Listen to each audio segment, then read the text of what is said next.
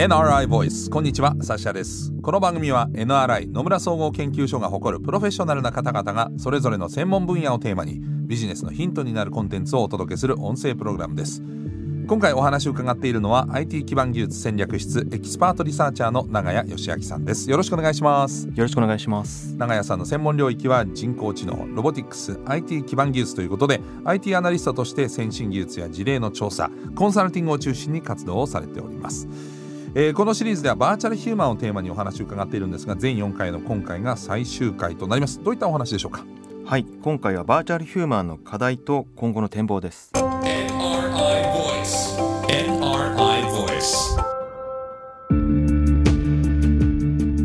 はい。バーチャルヒューマンの課題と今後の展望ですけれどもまあ最初の課題の方からいきましょうか。どんなことが課題なんでしょう？はい。バーチャルヒューマンの課題としてはですね例えば今問題となっているものとしてはですねリアリティを高めようとすると、はい、実はそれがですね、えー、技術的な制約によって高められないということがですねありえます。なるほど。リアルにするとそれが、えー、制約によって、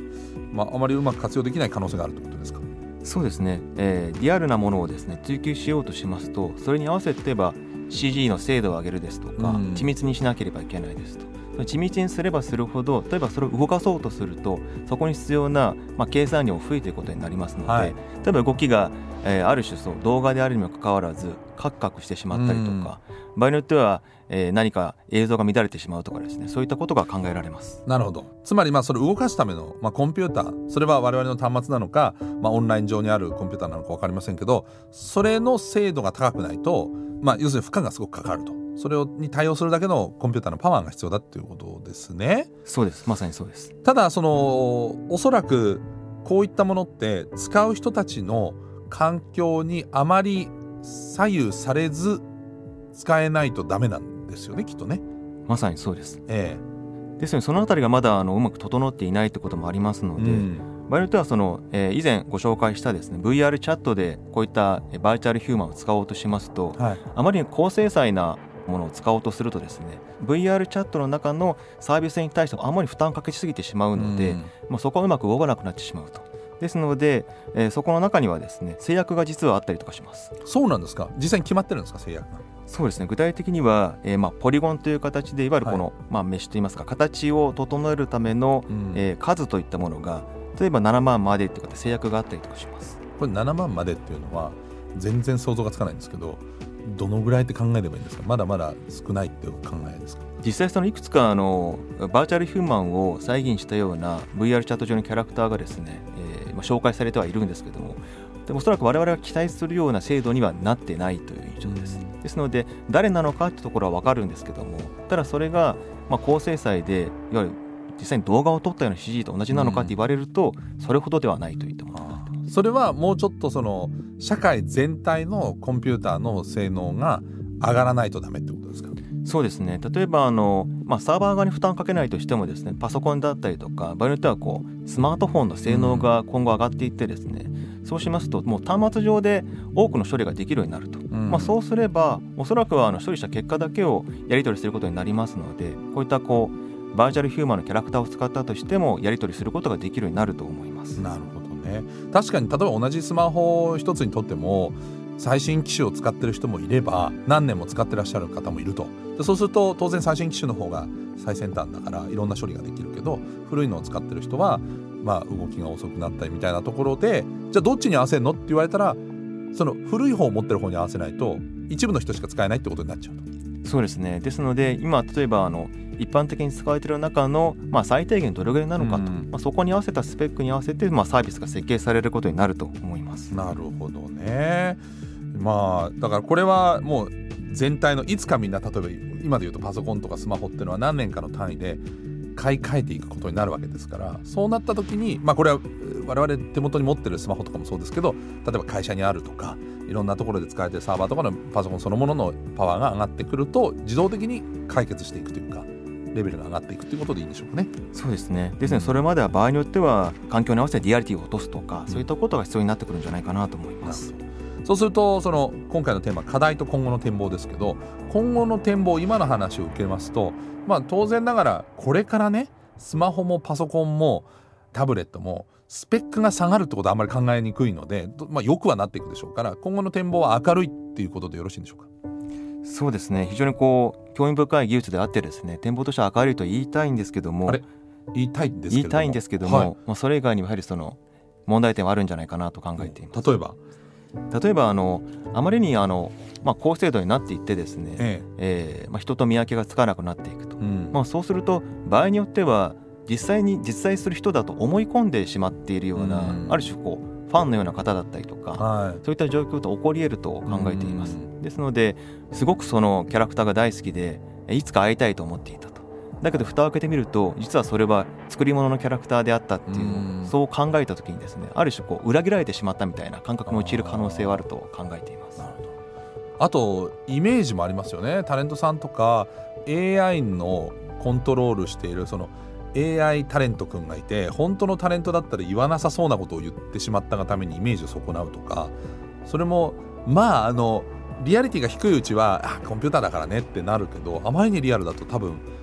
本当のイメージにもちょっと影響しそうな気がしますね。そうですねそういったことも起こり得ると思います。ね、そうするともう今やバーチャルヒューマンはその本当に精度の高いものをコンピューター上に載せちゃった場合も本当の人間とある意味区別がつかないレベルまで来ちゃったってことですか？そうですね。そうなってきてると思います。あなるほどね。裏切られたってなるとどんな社会的な問題が生まれるんでしょうね。例えばあの、まあ、創作物っていう形でですね、えー、裏切られたと感じたことによって、うん、むしろその商品を嫌いになってしまうとかですね。せっかくファンになった方があいわゆるこうアンチになってしまうみたいなことも考えられると思います。これあんまりね、えー、もちろん考えたくはないですけれどもあとこういうことによってねヒントになるのもあんまり良くないと思うんですけどやっぱり犯罪っていうのも防止していかなきゃいけないと思うんでそういったことにつながる可能性もあるんでしょうか？もちろんそれも考えられると思っていまして、うん、例えばあの、まあ、いわゆるこうディープフェイクというような形で、偽物の動画を作り出してですねある種こう世論を扇動してしまったりとかそういったケースも考えられると思います。はい、なるほどね。なんかそういう事例って近年ありました？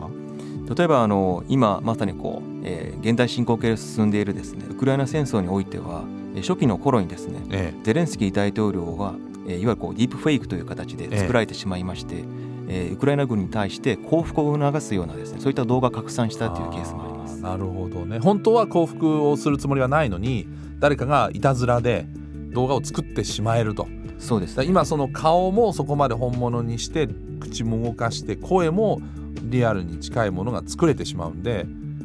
なかなかその判断って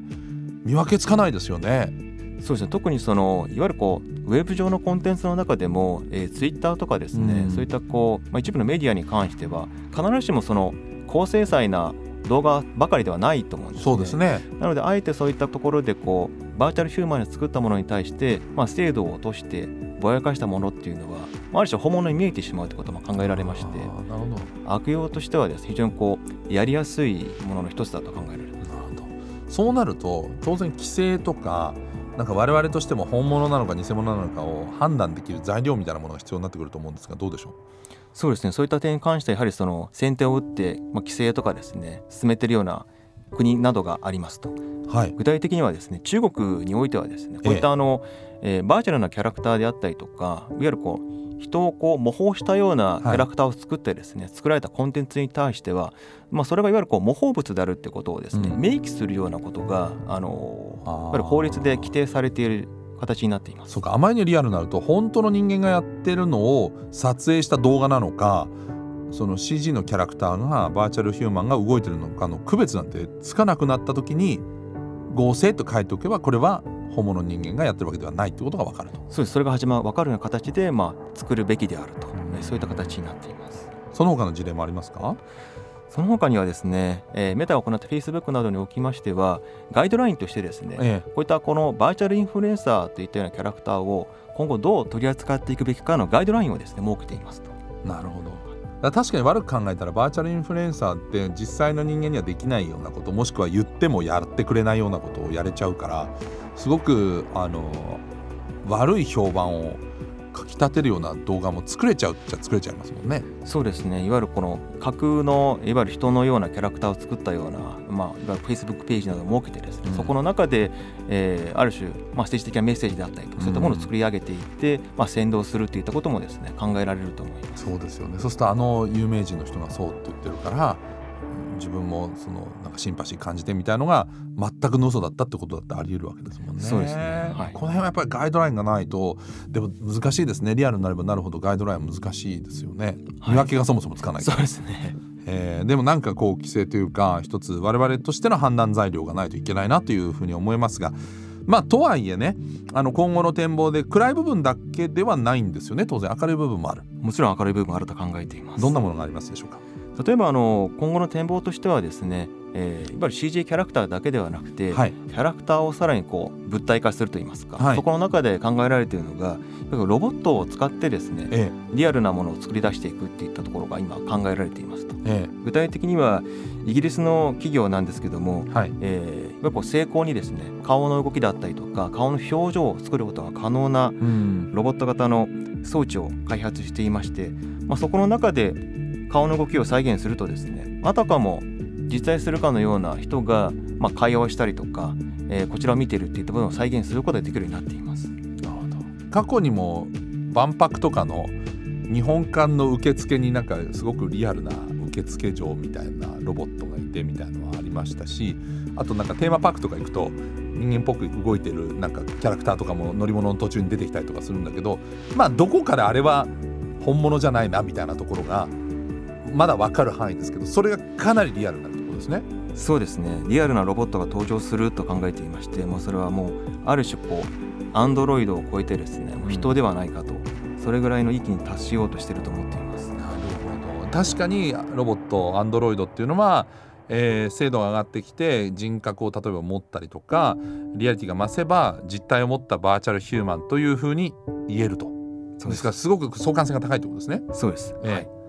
その先ほど万博の話もしたんですけど2025年には大阪・関西の万博もありますが何か考えられるものはあるんでしょうか？そうですね。そこの中で検討されているのが、えー、大阪大学のですね石黒教授などが考えられているアビーターという会社によるですね CG や人型ロボットを使った、えー、接客が今、えー、検討されています。かなりこれはリアルだとそうですね、えー、ロボットに関しては石黒教授がですね長年開発されてきましたアンドロイド技術を使ってですね、まあ、再現されたロボットが活用されると考えられていますし例えば有名なところではですねかつてはマツコロイドっていうですねロボットを石黒先生は開発されまして、はいはい、まあ、それを使って世間を驚かされたと思うんですけどもおそらく今回もですねかなりリアリティの高いロボットを作られて接客などに活用されたりとかされると考えます。ということは大阪・関西万博行ってなんかあの案内されたら途中で「あれこれ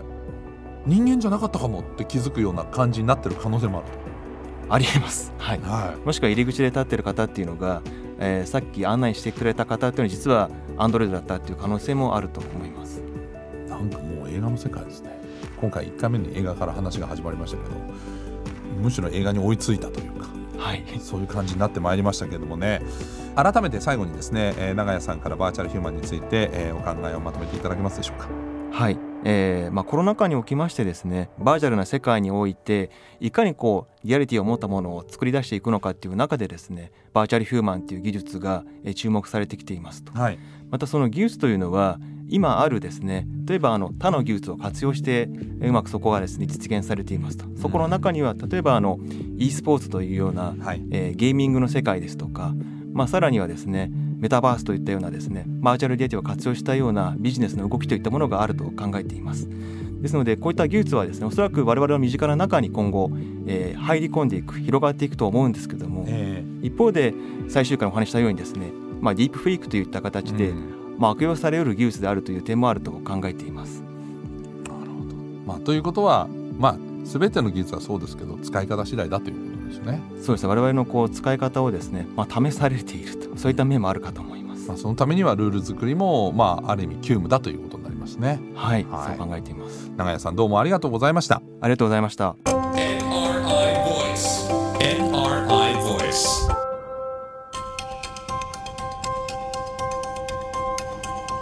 サッシャナビゲートでお送りしてきました NRI ボイス今回はですねバーチャルヒューマンについてでしたけれどもまあ私もですね、まあ、あのずっと子供の頃からゲームをやってる世代ではあるんですがやっぱり昔に比べて今はゲームやってて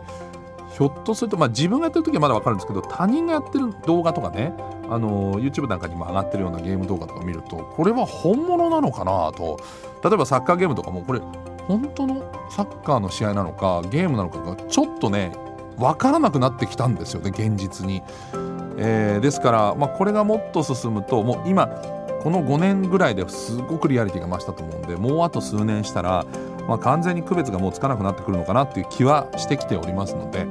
えー、そうなった時にどんな未来が待ち構えてるのか、えー、やっぱり物は使いようですからそれがポジティブに明るく、え、使えるような未来であってほしいなと思いますので、え私たちもですね積極的に使いながらどういうルール作りをしていくのかというところはしっかりと見守っていきたいなというふうに思いました。この番組は Apple や Google などのポッドキャストのほか NRI のウェブサイト内からもお聞きいただけます。NRI ボイスで検索してチェックしてください。このシリーズ全4回長谷義明さんにお話を伺いました。ではまたお会いしましょう。ナビゲーターはサシャでした。